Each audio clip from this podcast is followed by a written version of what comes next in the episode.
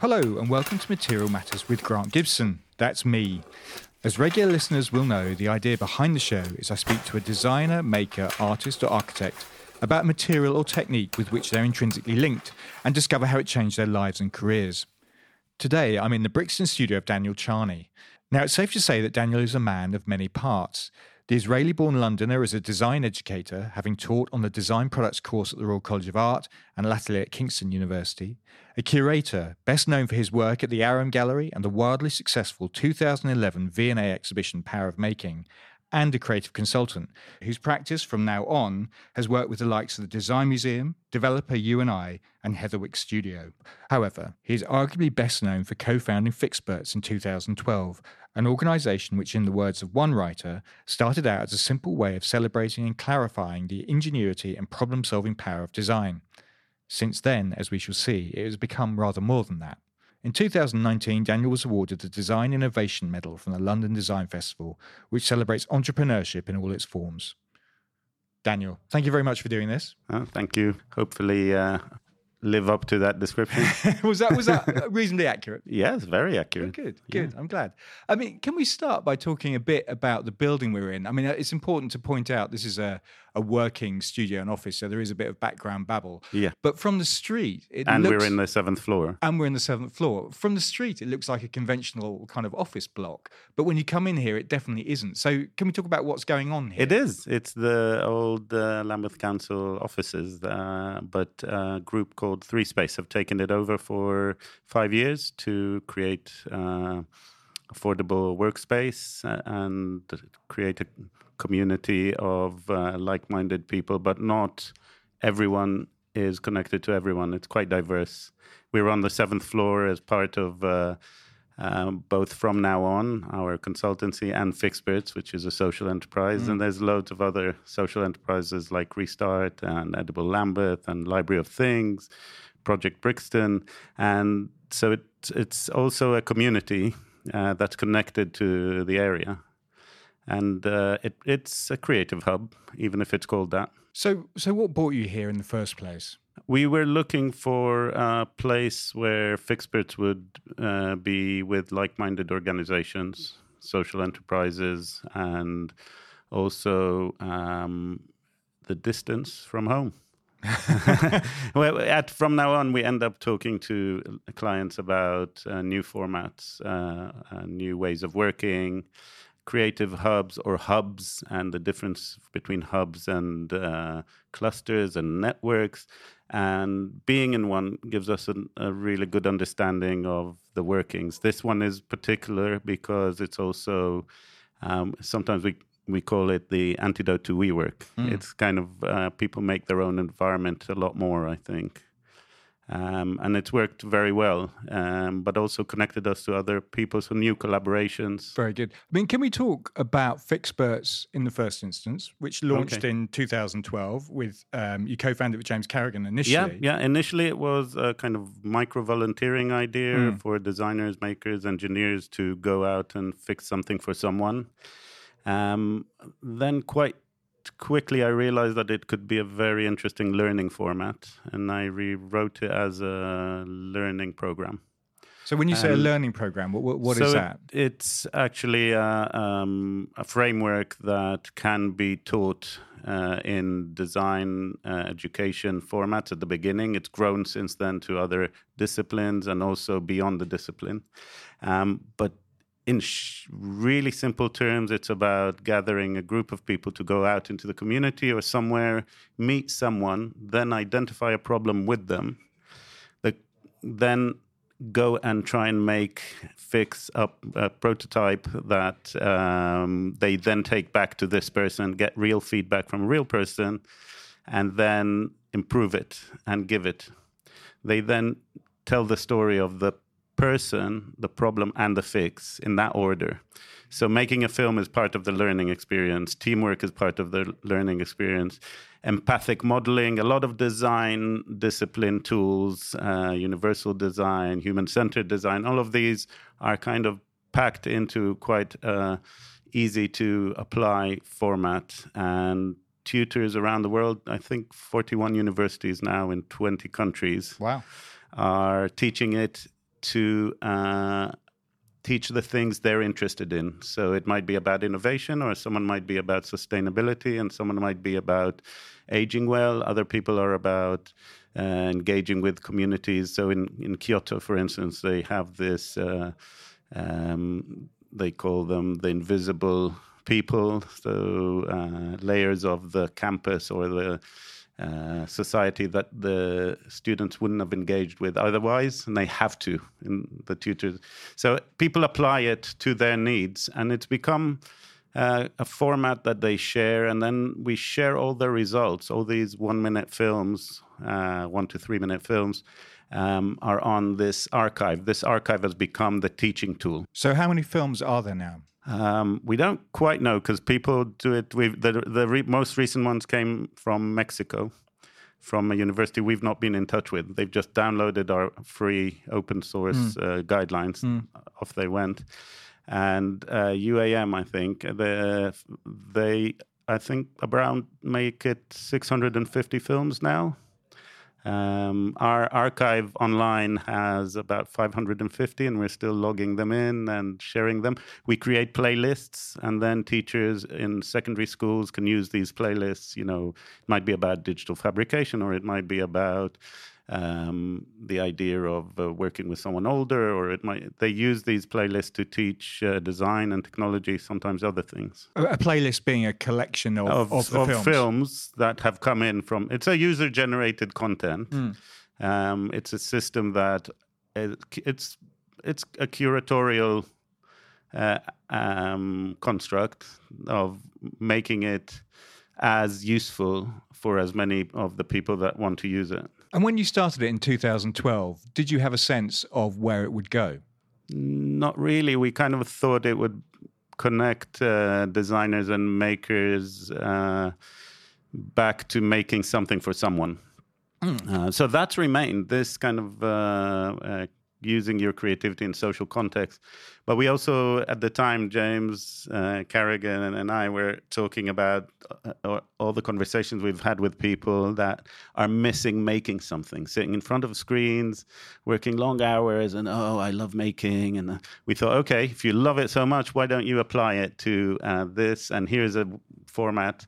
And we thought of kind of starting this. Um, a collection of designers that volunteer and have a go. Uh, but very quickly, teachers and tutors thought, oh, this is quite interesting for students. It packs in a lot of the things we want to touch on as an introduction. And uh, when we had the valuation of Fixperts with the Tavistock Institute, um, actually the main uh, benefit was to the people doing the Fixperts, not the fix partners who were getting the fixes. Mm. Initially, you, you, kind of think, oh, all these patents and these ideas, and they're very useful, and can they become products? And is this an innovation platform? Is it about the benefits for the people that the things uh, that have those situations that have been fixed? But actually, it turned out that the main benefit is for those students who come in touch with other people, which is something that kind of dropped out of a lot of design education direct contact with people, users. Um, also in the discipline. So, so they're learning what empathy skills. Is that what the, they're, the conclusion they're, was? They're learning to uh, look, listen, observe, identify a problem, have a conversation with a real person about what works for them. So, yes, empathy is part of it, user centered skills, um, but also focusing on a person, not a market, and using your making skills to solve a problem means that you're critically engaged both with the purpose and how the materials or your idea is performing. So it's a, the, it brings making into that point between critical thinking and creative thinking. And that's where making is at its best, and that's kind of what Power of Making was about: is remembering. We're going to come on that, to Power of Making. Yeah. You're, you're, you're leaping no, because uh, the the thing is, Fix, Fixperts grew out of Power. I know, I know. So, I know. Uh, so yeah, to go back to your question, what they are learning is um, I guess, a kind of correction of the discipline to focus on people and the environment and let the markets not be the only way that you think about design or designing.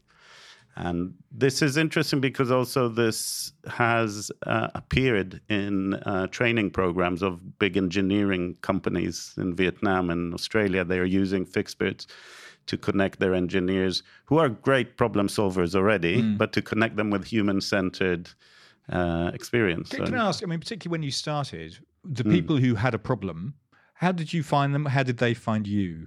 So in the pilot, we actually created a partnership with a small and wonderful organization called Shift.ms. And they sent out an email on their network, and we had six people respond, say, I agree to help you. And what were those initial problems? Uh, we had a young lady who had a tremor in her hand, couldn't really put her earrings in. Um, properly, and that frustrated her a lot because people were telling her use a clip-on earring, and Denise was like, "No, I want the real thing. I've always wanted the real thing." And one of the Fixperts, Flory, graduate of the RCA, made a little tweezer that you put the earring into and you click. That got a lot of attention, and in fact, when it was written about in Der Spiegel, the online uh, uh, version, our server collapsed because suddenly we had thousands of people watching this film, and and we could, we were not prepared for that. Mm. So um, other issues were there was a I, I remember Edna, who um, the students in Kingston. Uh, we ran it also as a student group the first time uh, we tried the learning format. They met her in. Um, in a sh- I think in a shop in a museum shop. And they just were looking for a fix partner, and they said, "Oh, what are you?" What are you doing? Can we tell you about a project? So you know, uh, well, they they jumped on somebody in a shop. Yeah, yeah, we encourage that. Yeah. We ask people to find their fix partner. It's part of this entrepreneurial kind of mindset of going out and talking to people. And, um, and Edna then said, "Yeah, I'm happy to talk to you." They kind of decided to they chose one of the things that bothered her every day, which was putting her socks on. And they made the most delightful short mm. film. I don't know if you've seen it. I have. It's, yeah, uh, I have, so yeah. Edna's sock horn. Um, and Edna's become a bit of a celebrity in the Fixperts uh, kind of uh, community because she came to our uh, first uh, teaching conference and she met tutors from 11 countries and she spoke about what it meant to her that young people came into her house, talked to her, made her something, gave it to her, and then she really participated. Also enjoyed the film. Um, so, so, Edna was your first kind of Fixperts pinup. Yes, yes, our celebrity, and she's really also very generous with, with her insights and her uh, time for the students. And the film has been also, I think, one of our most uh, seen films. Um, you know, sometimes these films are seen by the students, their teachers, their friends. Sometimes these films catch on. So there's a group in Dublin, NCAD, and they were working with um, um, an ex rugby player in a wheelchair, and he was very busy, but he couldn't sign his name on documents. He hadn't written for 15 years, and they made him a pen holder. He hadn't written for 15 years. Yeah. For why? Rugby he, he types. He had a, a back injury, and right. he's in a wheelchair, and he couldn't grip. Uh, so people were holding things. He found technological solutions, but the idea of writing his own name very much uh, excited him. And when they solved it very nicely with a, a wooden mm, like a block i've seen the film, yeah it's yeah. a quite a nice um, um, almost mixture between a pebble and a rock uh, kind of wooden uh, bird uh, and the pens inside and he wrote them a note uh, which has also become uh, really important in our kind of uh, i guess mythology it's that um, they they helped him write again after 15 years, and the world needs people like them to solve problems. And that even helped us understand Fixperts a bit more in terms of the what we're for, what it's for. Um, and that has also fed in. You know, every time you come across this kind of um, uh, very uh, emotional moment, you kind of then reflect on it and you think, what happened there? and actually something that this fix partner said has made its way all its all the way into our theory of change and the way we see the organization shifting from being uh, the first shift from being about this kind of idea that designers and makers are the fixperts to everyone can be a fixpert and and that's a mindset that is a life skill on one hand but in disciplinary and professional uh, level it is about the human centered design. It is a disciplinary discussion. So we had a split in fixperts in a way, universities and disciplinary to schools and life skills. And that's the thing that grew into FixEd or fixing education. Yeah. So fixperts, once we understood that in university level it's about the experience of the students and they go into social design systems design service design that kind of uh, applying their um, making and their thinking to uh, logistics and systems, but experiencing it through a real person first. That's a kind of disciplinary discussion. What's going on with the design discipline, diversifying so much, and uh, how do we kind of steer back that very important strand of people, focusing on people and, and the environment, not only on markets. In schools, it's not about being even a creative sector employee in the future. It's really about life skills. It's about these uh, moments where you uh, are facing change and you have that ability to respond to it.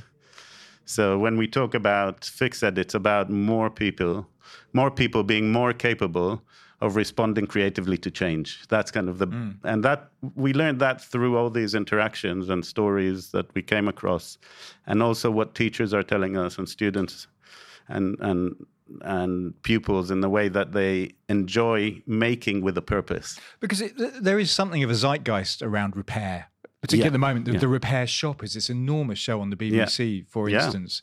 Do you feel you take some responsibility for this, Daniel? Um, I'd say pleasure and responsibility. I mean, it's amazing to see these things in mainstream. You know, uh, we're part of something that we would have hoped that would come earlier. Uh, but it's brilliant to see people interested in that. Um, we could call it this axis of care.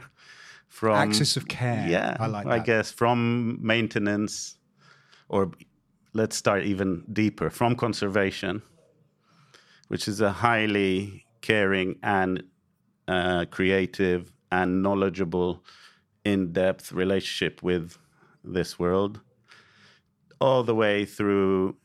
Um, you know, repair back to what it was, to fixing, adapting, hacking, and fixing as we use it. It's really a metaphor for uh, it's like a core metaphor for building and making. We use it quite broadly in the sense of fixing a situation or uh, we, and and that connects to behavior, looking at behavior, and maybe even not doing it through materials, but through uh, uh, rethinking the order of something. That could be a creative response, or you know, making a barrier or removing a barrier.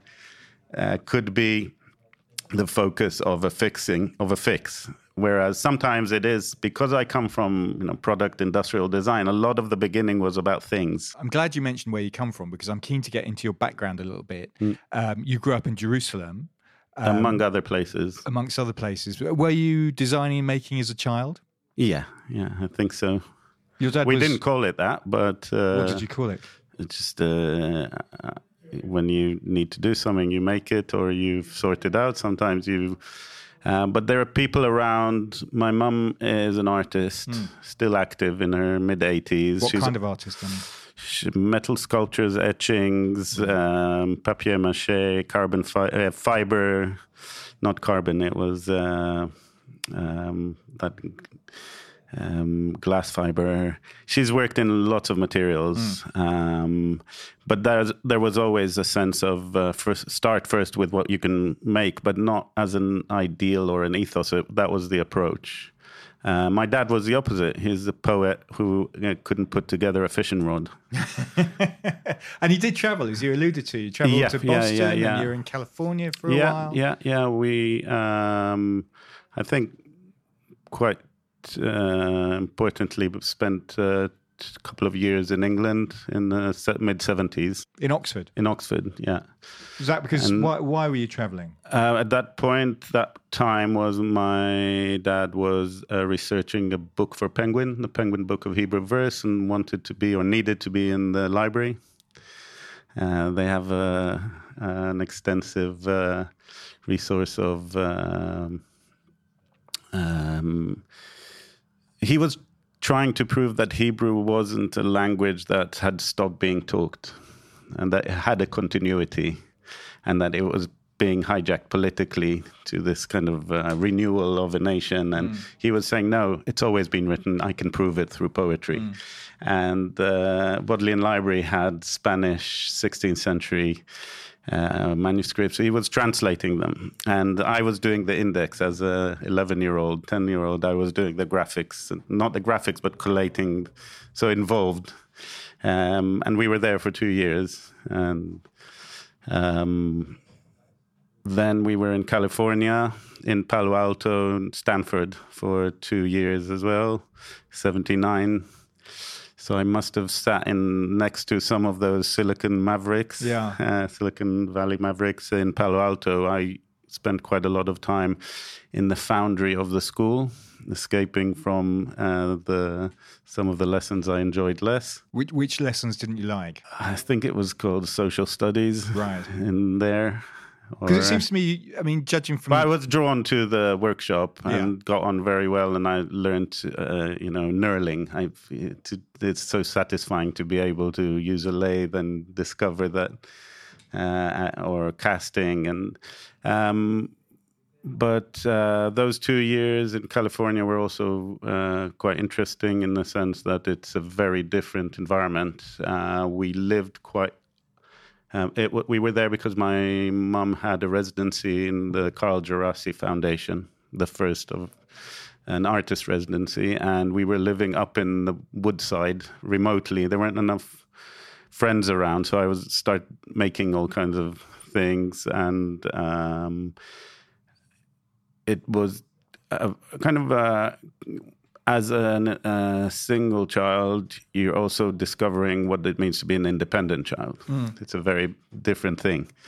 Um, so I had I had that kind of uh, kick in, and um, then we traveled a lot to other places around my parents' work. So, um, but always rooted in Jerusalem.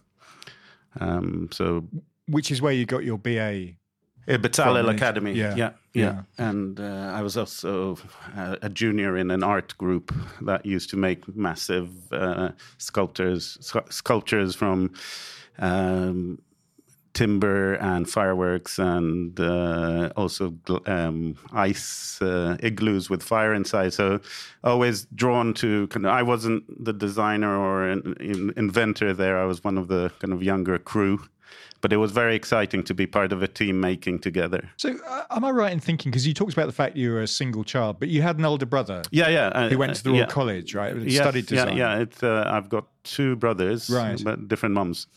Okay. Ah, okay. But your brother was a designer. He is. He, he is. is. a designer. Yeah, yeah. And was there a sense In fact, were... he's he's a professor of design in uh, uh, uh, in Israel in an institute of technology, and he's been teaching Fixperts the last four or five years with his students. He's had over, I think, um, he's trained up, up, uh, about six, seven other teachers. They've had hundreds of uh, projects come out of there.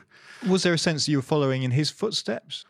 Um, when I was 16, I came to help him with his degree show. So I really, you know, there must have been something in that. Um, I, uh, yes, to some extent, he's he was very influential in kind of uh, offering an option out of the kind of art territory into the applied side. Um, a very, uh, I think, significant moment for me was uh, one day we went to visit a friend of my dad's. Uh, a linguistic professor who'd been blind for many years, and my brother uh, Gad organized his room for him so he would reach things in a better way. So this kind of idea of really being attentive to people and their uh, conditions was influenced by that. But I remember doing things before that. Um, so, to some extent, um, yeah, I guess the, the introduction to design was definitely connected to him. Because initially, when you left your BA, you went into office design, I believe.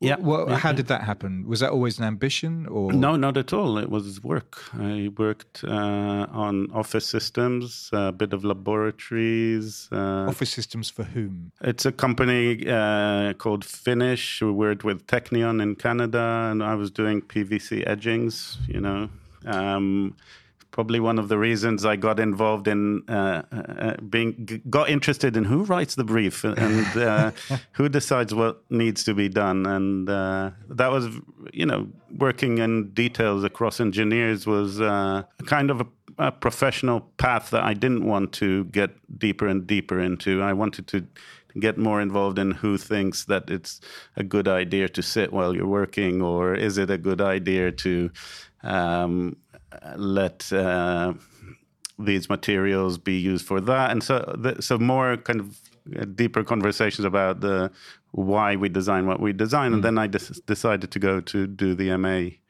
At the Royal College At the of Royal Art. College. Yeah, yeah. I- I mean, but I was also running a company at the time Right. uh, with a friend, and we were designing office home offices. So it was '92. My BA degree show was a home office secretary because I saw people starting working at home, and it was thinking about where the cables go and where the printer goes at home. It was quite early for that kind of uh, thinking about um, changes in the way people work. Um, but we we ran this company for three years, and we designed and made everything. So one client we were working with Ash, another client we were working with uh, square section tubes in, in metal. So it's all bespoke, in other words. all bespoke. A really bad business plan. Yeah. so was there a moment where you thought, I'm going to chuck all this in and I'm going to go to London and I'm going to get an MA from the Royal College of Art? Yeah, I mean, and also I wanted to shift the conversations I was having. I thought I was discovering I'm better at having those conversations about why you do stuff than what is the actual detail. But I'm also, you know, I I very much enjoy that moment of generating and shaping in the workshop. So there was a for many years, and there was this kind of split or dilemma, or you know, only in things like Fixperts it's coming back together, or when in the Aram Gallery when you know I'm curating something about prototypes and experiments, and I'm able to connect back these two strands. So what was your work like at the Royal College? Um, I designed a scent recorder, uh, which was collecting. A scent recorder. Yeah, reactivating memories through smell.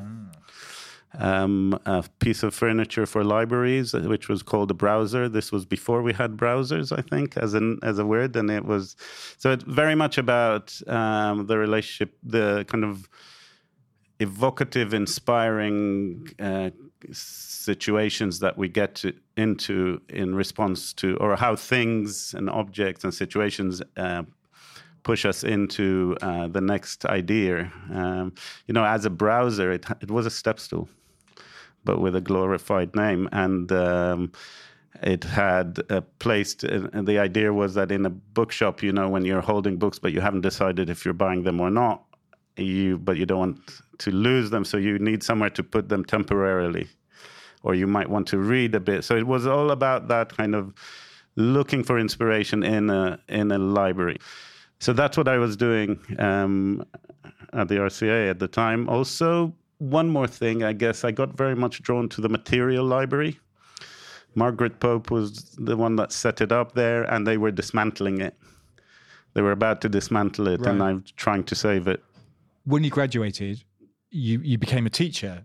I mean, you literally Yeah, stepped into happened. teaching at Yeah, the same yeah, at the Royal College of Art. yeah, true. And uh, I'm intrigued. Was that always part of the plan? No, not at how, all. how did that happen? And, and was it strange? Because presumably you ended up very teaching strange, very strange. people who had but been your colleagues. Also, I had been, um, I guess, 28 when I came to the RCA. I'd had already three years of industry, and I did my BA uh, before that, and I had taught already three years at Bezalel. So this thing of studying, and then so wh- when you're studying, one of the things you learn if you're looking is how you're being taught.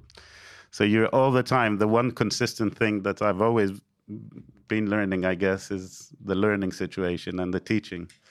Um, and that's become the kind of, I guess, the core of everything I do, including today. It all comes somehow connected to kind of being an educator. Mm. Um, but yes, I got involved in, at the time, Ron Arad was bringing together the furniture design department with the industrial design. And I had exactly that combination of experience, having worked in the furniture and having trained as an industrial designer and done a bit of plastic injection, done a bit of timber, done a bit of uh, um, kind of a mix of traditional and new technologies for then. Uh, was just very lucky. But initially, I got a phone call, uh, I think a week after graduating, from Ron's office inviting me for uh, an interview for work. He opened the portfolio, and his partner, Caroline, was there. And about 10 minutes into the conversation, she got up and left. And he looked at me and said, um, You're unemployable. um, which was, uh, you know, not the thing you want to hear in yeah, a job interview. Um, and then he said, "But you know, you have a lot of ideas, and you're interested in ideas, and um, I'm just about to start this course. Would you like to try teaching?" And I said, Yeah, I thought that's what the interview was about.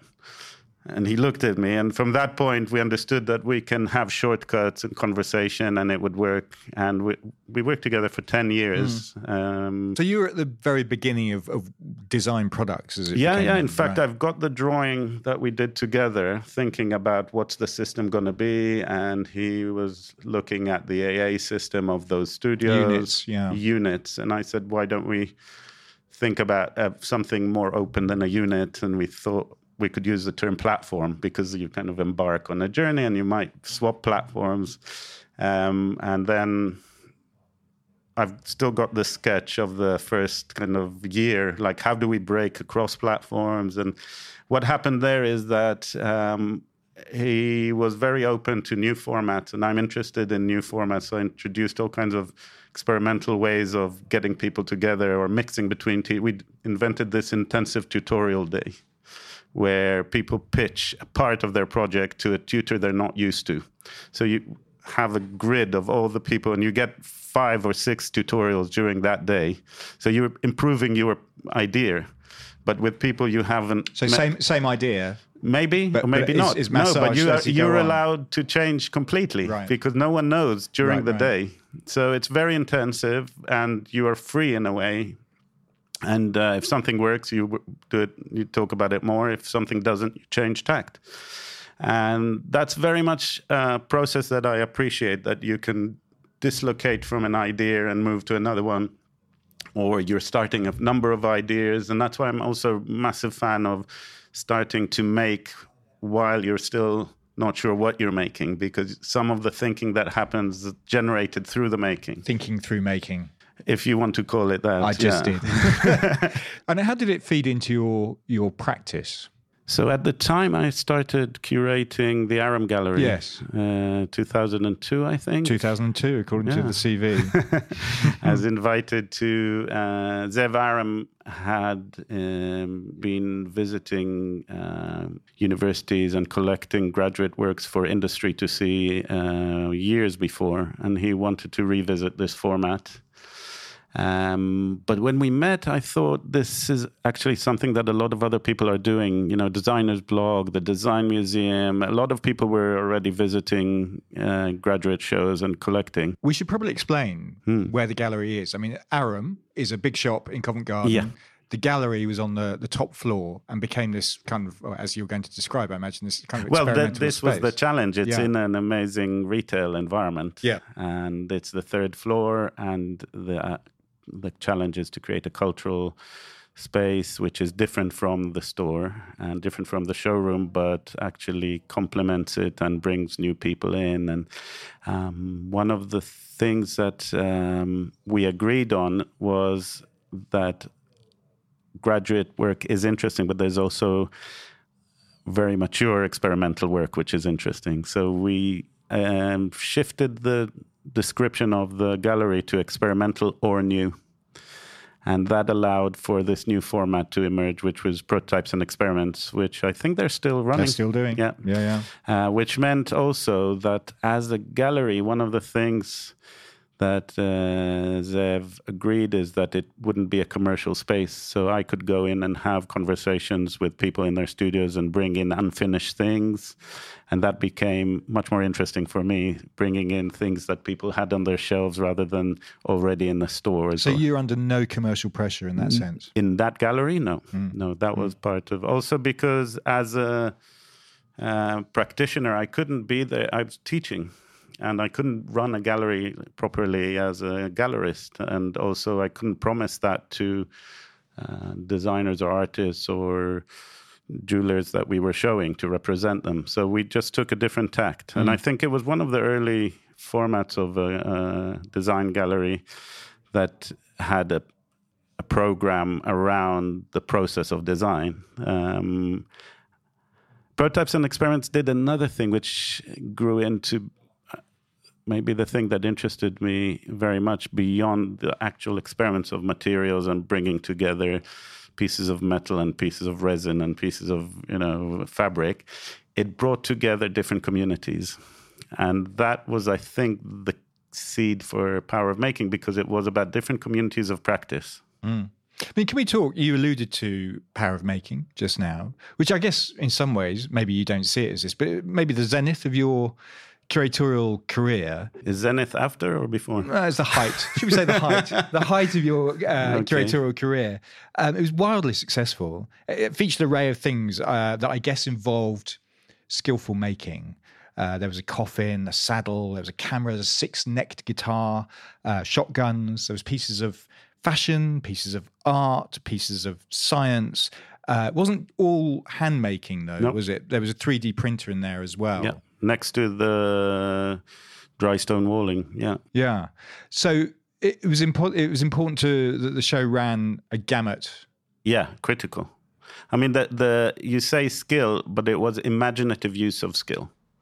So it wasn't enough that something was really well made, but it was something that there was uh, a kind of imaginative aspect to the way it was done and that meant that it raised the bar on which of if there's a saddle which saddle. If there's a prosthetic which prosthetic and so on. So it really was about the relationship between imagination and skill. And how did it come about daniel? Did you rock up? Because it was a uh, V&A and crafts council exhibition. yeah joined their 2011 second, yeah. And did they come to you and say yeah, this is what yeah. we want to do or did you no, have they, this that you delivered to them? Um, they approached with a brief uh, which I think was framed around contemporary issues in craft, and they had a kind of temporary working title around traces of the hand. Um, it was very exciting to get, but I also didn't quite connect to the title or the direction because I thought traces sounds like something bad happened.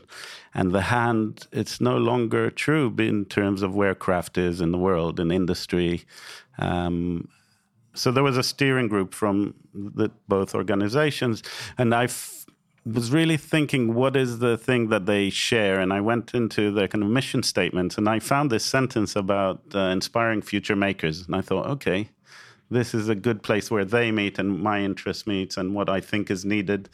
It also hit me at a time when I was beginning or already not just beginning. I was seeing a very upsetting uh, trend in uh, students' relationship with making in the workshop.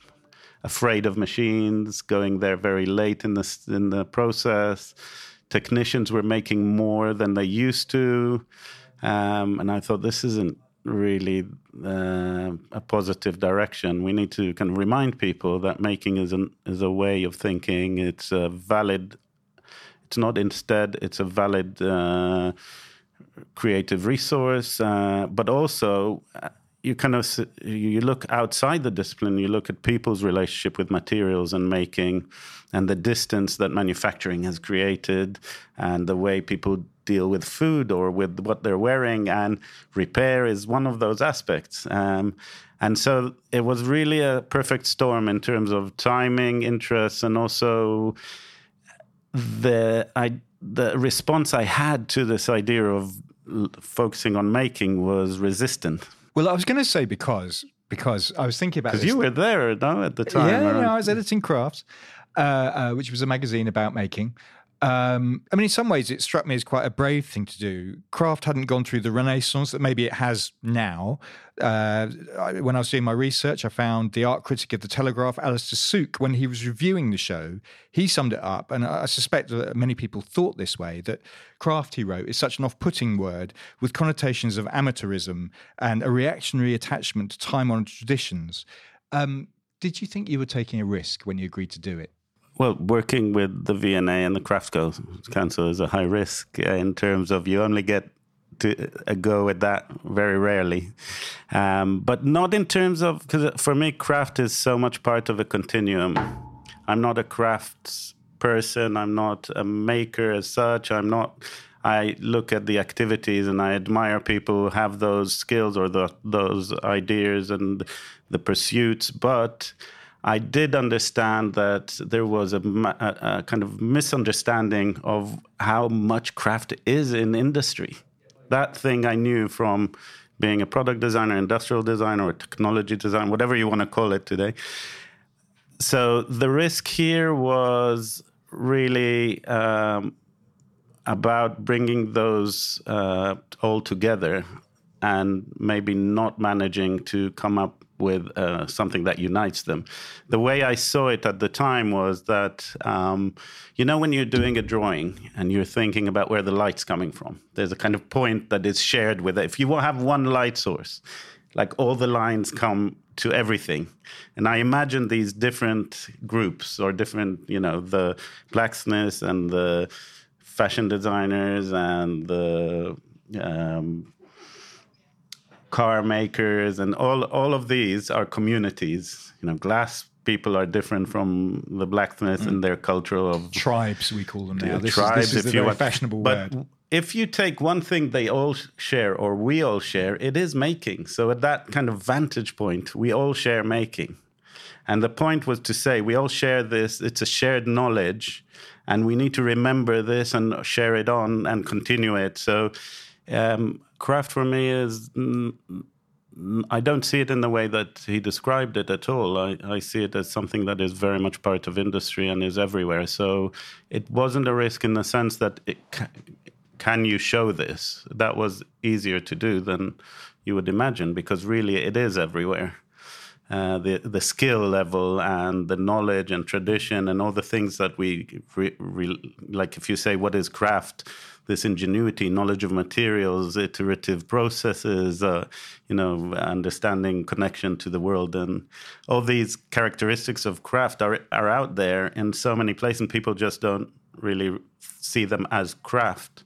So that was not a risk. I think the risk was trying to bring these different groups under one roof um, and kind of saying we all share this and we need to step out of this um, kind of uh, oppositional state of who's more important than who.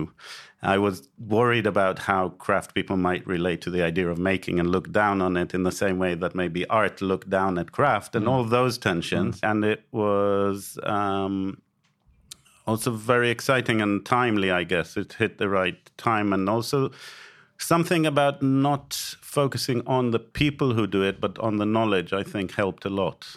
Um, and it was also about the ways that um, access to knowledge is changing. You know, so we're learning again from people through computers. It's not like this computer that is blocking us from connecting to people. And that was the point that was really nice to make in the DIY area.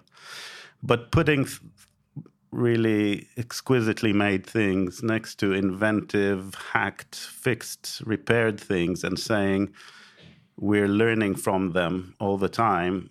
It's not about the thing, but the knowledge it's carrying, and that that knowledge should and does belong to all of us. And it's about this social fabric that is about connecting between uh, people through the knowledge, this continuity of knowledge.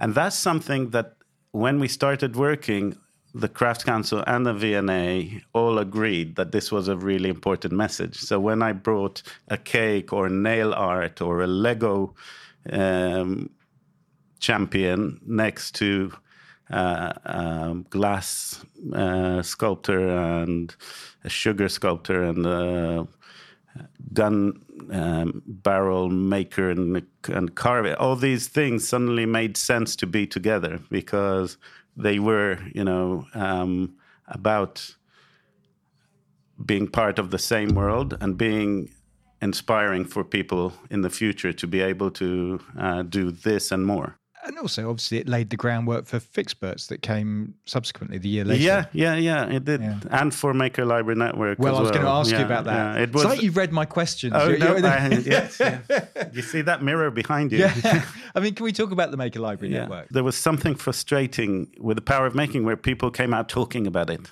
and I wanted a kind of more applied version. Uh, so Fixperts came out directly of approaching James and at the time Sugru to do something together.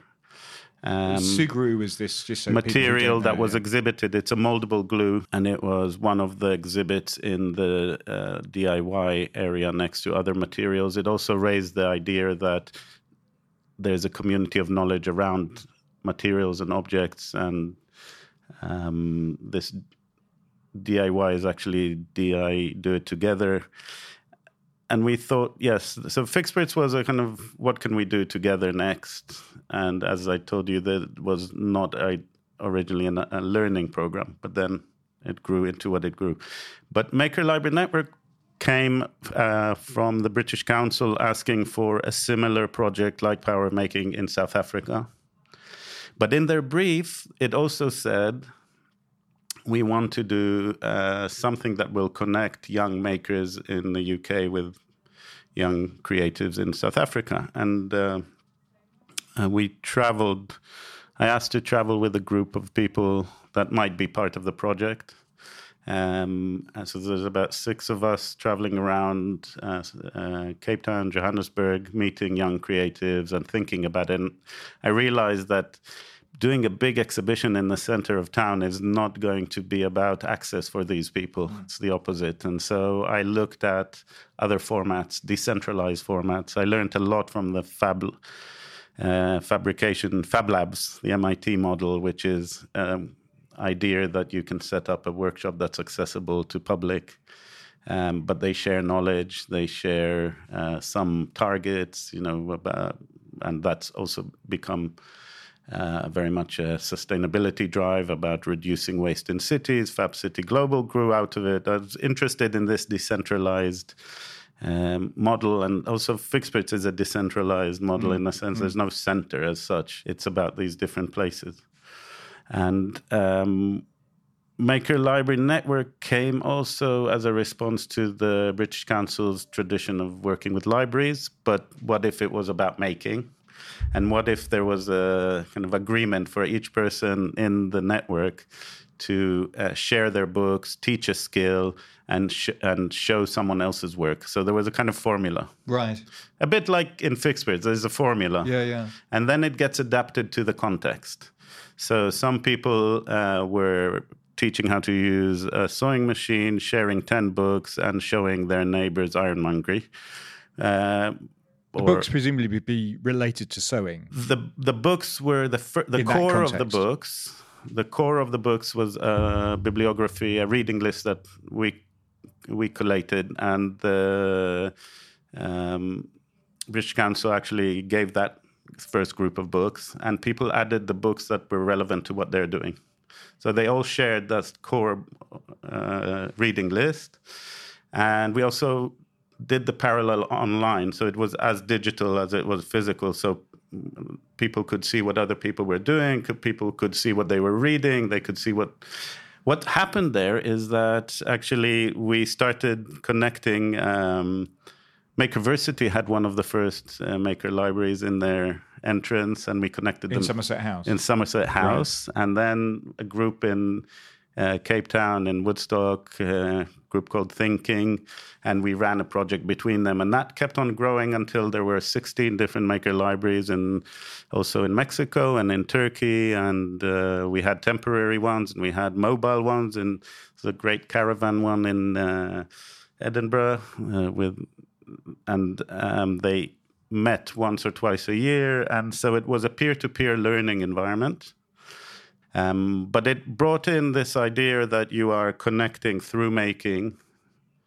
rather than you are connecting for making. Yeah. So that differentiation has become really important. This idea of what are you making for? Are you making in order to make the things, or are you making in order to improve your making skills, or are you making in order to connect to people, or are you making a social gathering through making? So, for making and through making has become a really strong distinction for us here at From Now On. And we, when we talk to people about what their makerspace is for, is it for making small batch production or is it for making prototypes for manufacturing like the central research laboratory which is a high level advanced maker space or is it about um, we worked with uh, north carolina makerspace which is a craft makerspace which is very much about young crafts practitioners uh, evolving their practice but connecting to community so it's much more open to public and so how you use making in terms of its social role um, is something that we learn through all these encounters. You mentioned from now on, uh, so you've had this consultancy running mm. alongside Fixperts that, as we yeah. uh, suggested in the opening, uh, has worked for people like uh, the developer U+I, for the Design yeah. Council, for or Thomas British. Heatherwick. Um, I mean, you, you, describe yourself as creative strategists and cultural programmers. Mm. And what does that mean practically? So we, we talk about, you know, engagement a lot with ideas and learning um, in those environments. But um, it's about delivering programs, formats, and propositions. These are the three things that end up, you know, when you talk about cultural programs, what are they for? Uh, or who is it who is the community that they are, uh, and that's the that's the key thing is that while we were working and and from now on is co-directed with Dee Halligan and she's been involved in all these projects that we've talked about. Mm. and a lot of the practice that you know you have a name but actually we're a collaborative practice. A lot of people are involved. So um, but Dee has been very much a person that comes from uh, bringing in interest in in audiences and data and engagement, and then the thing is to turn that into a creative proposition, and um,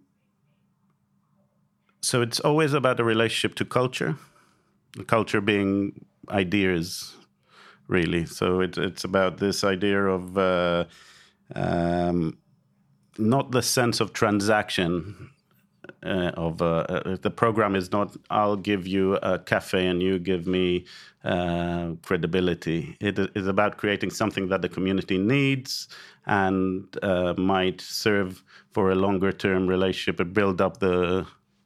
Doesn't make sense. Yet. Yeah, yeah, it does. Okay, uh, but in the sense of say take the U+I example, who yeah. when you were working with them were called the Cathedral Group. Yeah. What have you What have you done for them? What does from now on do? so they were like working uh, on Hayes and Hillingdon, the old vinyl factory area, and they had a notion that they wanted a makerspace in the sense of uh, for the public to come in and use it, but there was no public of that could that wouldn't make sense there.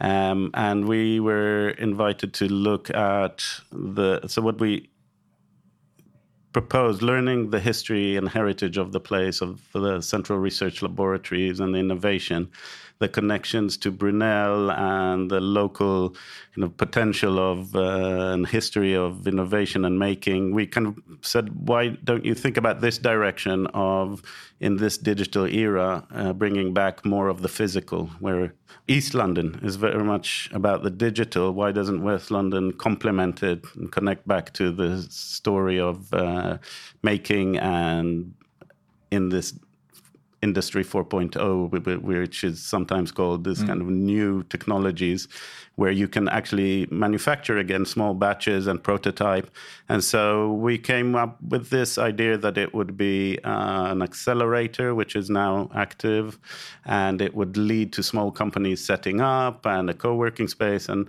so it became a model for U+I which they then moved to other places or uh, so what we did there is come up with a program that fits the the conditions and the potential. It's a proposition. Yeah. Yeah, yeah. Daniel, I'm very aware Mm. that uh, our time is nearly up.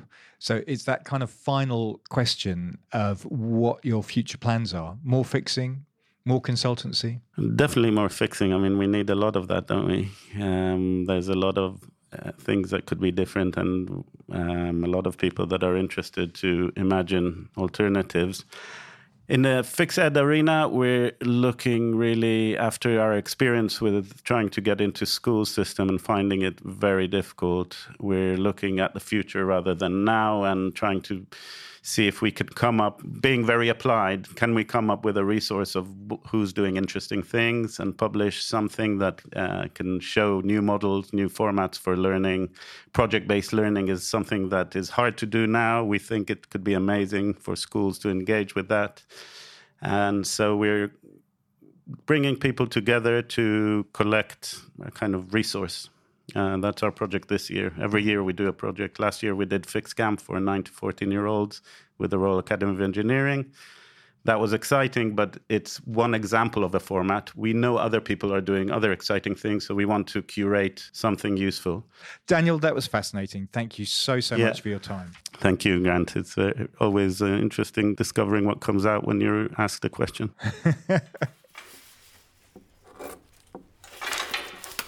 And to learn more about Daniel's work, go to fixing.education forward slash fixperts. Meanwhile, you can find out all about From Now On at www.fromnowon.co.uk. There are images from the interviews as well as little films and other things on my Instagram page, Grant on Design. If you've enjoyed listening and want to see this podcast flourish, then please rate and review on Apple Podcasts or wherever you listen to us from. And go to my Patreon page and make a pledge. You can find that at patreon.com forward slash material matters. You'll be helping to take the message of the importance of materials, skill, craft, and design to a whole new audience. Thanks very much for listening.